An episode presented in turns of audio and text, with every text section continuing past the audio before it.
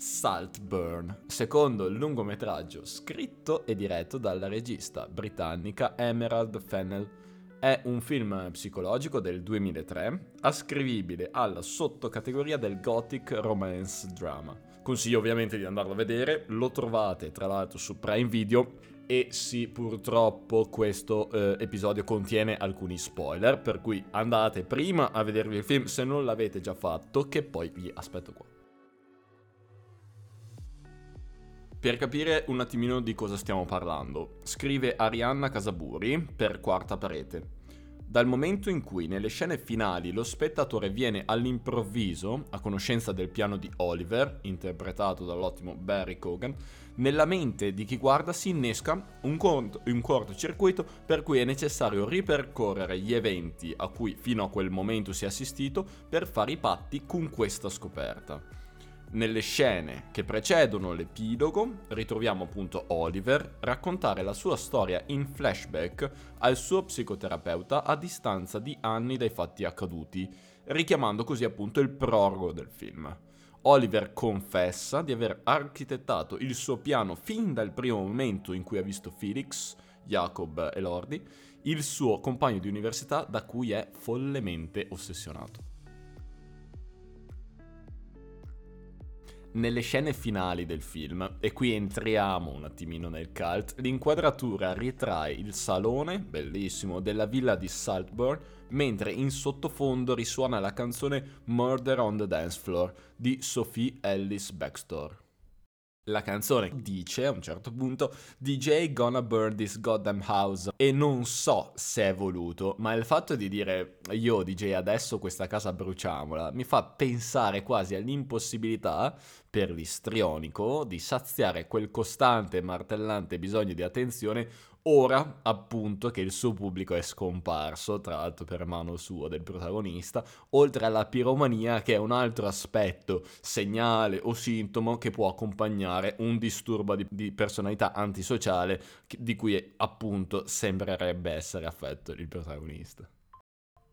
Piccolo ma essenziale disclaimer. Ovviamente qui non si tratta di fare diagnosi, ma semplicemente si tratta di un piccolo gioco di pensiero legato appunto ad un personaggio immaginario, quello di Oliver appunto.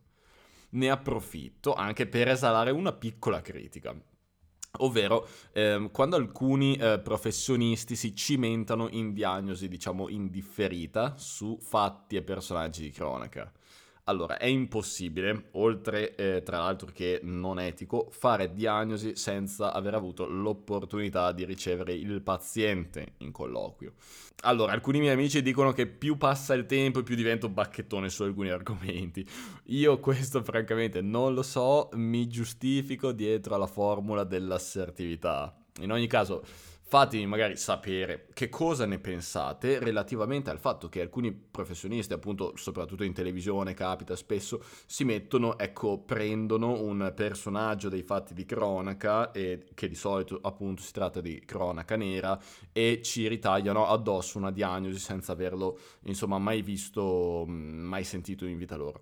Eh, ecco, in ogni caso fatemi sapere eh, che cosa ne pensate, qui sotto c'è lo spazio per scrivere e so tra l'altro che anche molti colleghi mi seguono e che ringrazio ovviamente, per cui eh, vi strizzo l'occhio su questo tema e proviamo un attimino a confrontarci.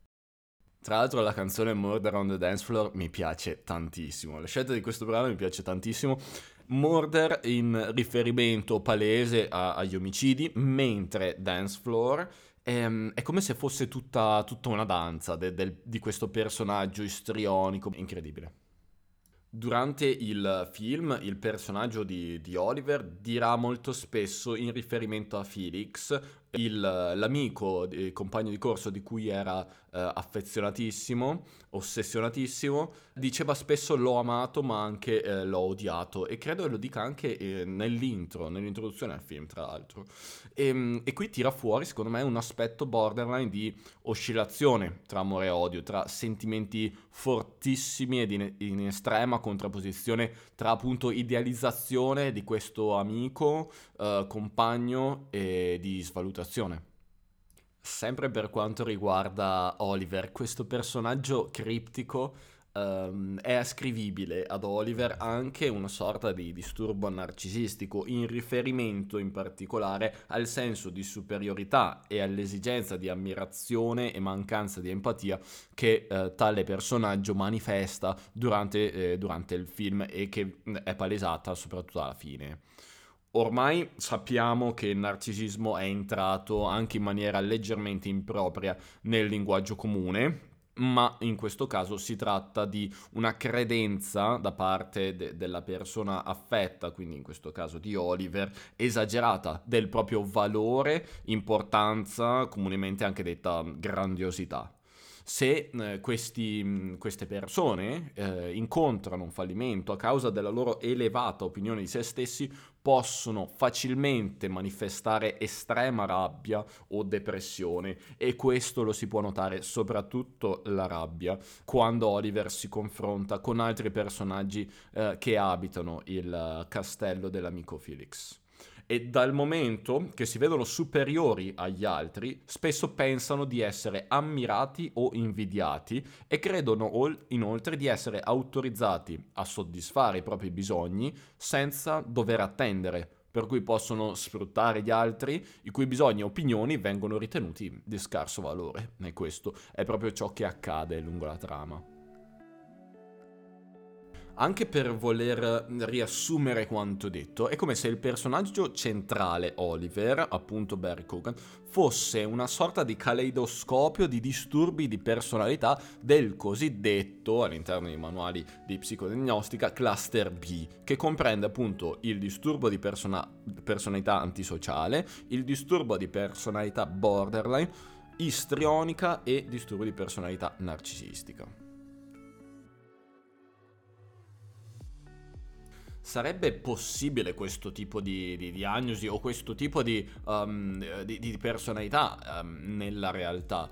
Uh, francamente credo che mh, mm, sarebbe molto molto raro incontrare un soggetto del, del genere, rarissimo, e che credo piuttosto che mm, nel caso di una diagnosi venisse tutto ascritto all'interno del disturbo di personalità antisociale, considerato magari il main anche per ragioni uh, legate al rapporto che gli antisociali hanno con la società, appunto sono sociopatici, per cui è una diagnosi decisamente più problematica eh, rispetto alle altre tre, anche se ovviamente si tratta di disturbi molto molto seri che richiedono un'importante dose di, di terapia, oltre a volte anche un affiancamento alla terapia farmacologica.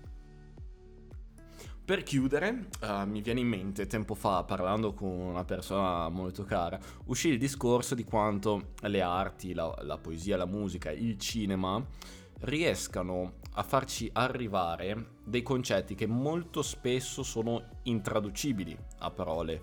Ci donano degli esempi che difficilmente potrebbero sorgerci spontanei nella testa quando anche si studia qualcosa. Ecco, il caso di questo pro- protagonista, Oliver, um, è come esso stesso riesca a incarnare e rappresentare alcune sfaccettature di questi disturbi è importantissimo per fare un'esperienza indiretta di ciò che possa significare in pratica un disturbo di personalità. E l'emotività che questo disturbo di personalità, che queste persone affette da determinati disturbi di personalità si portano appresso. La sensazione di tensione e a volte anche di angoscia è la stessa sensazione che uno psicanalista chiamerebbe transfert che si prova di fronte ad un paziente di questo tipo. Quindi cosa manca da dire? Grazie alla regista britannica e grazie a voi che avete speso questi 10 minuti per ascoltare il podcast. Ci sentiamo tra due settimane.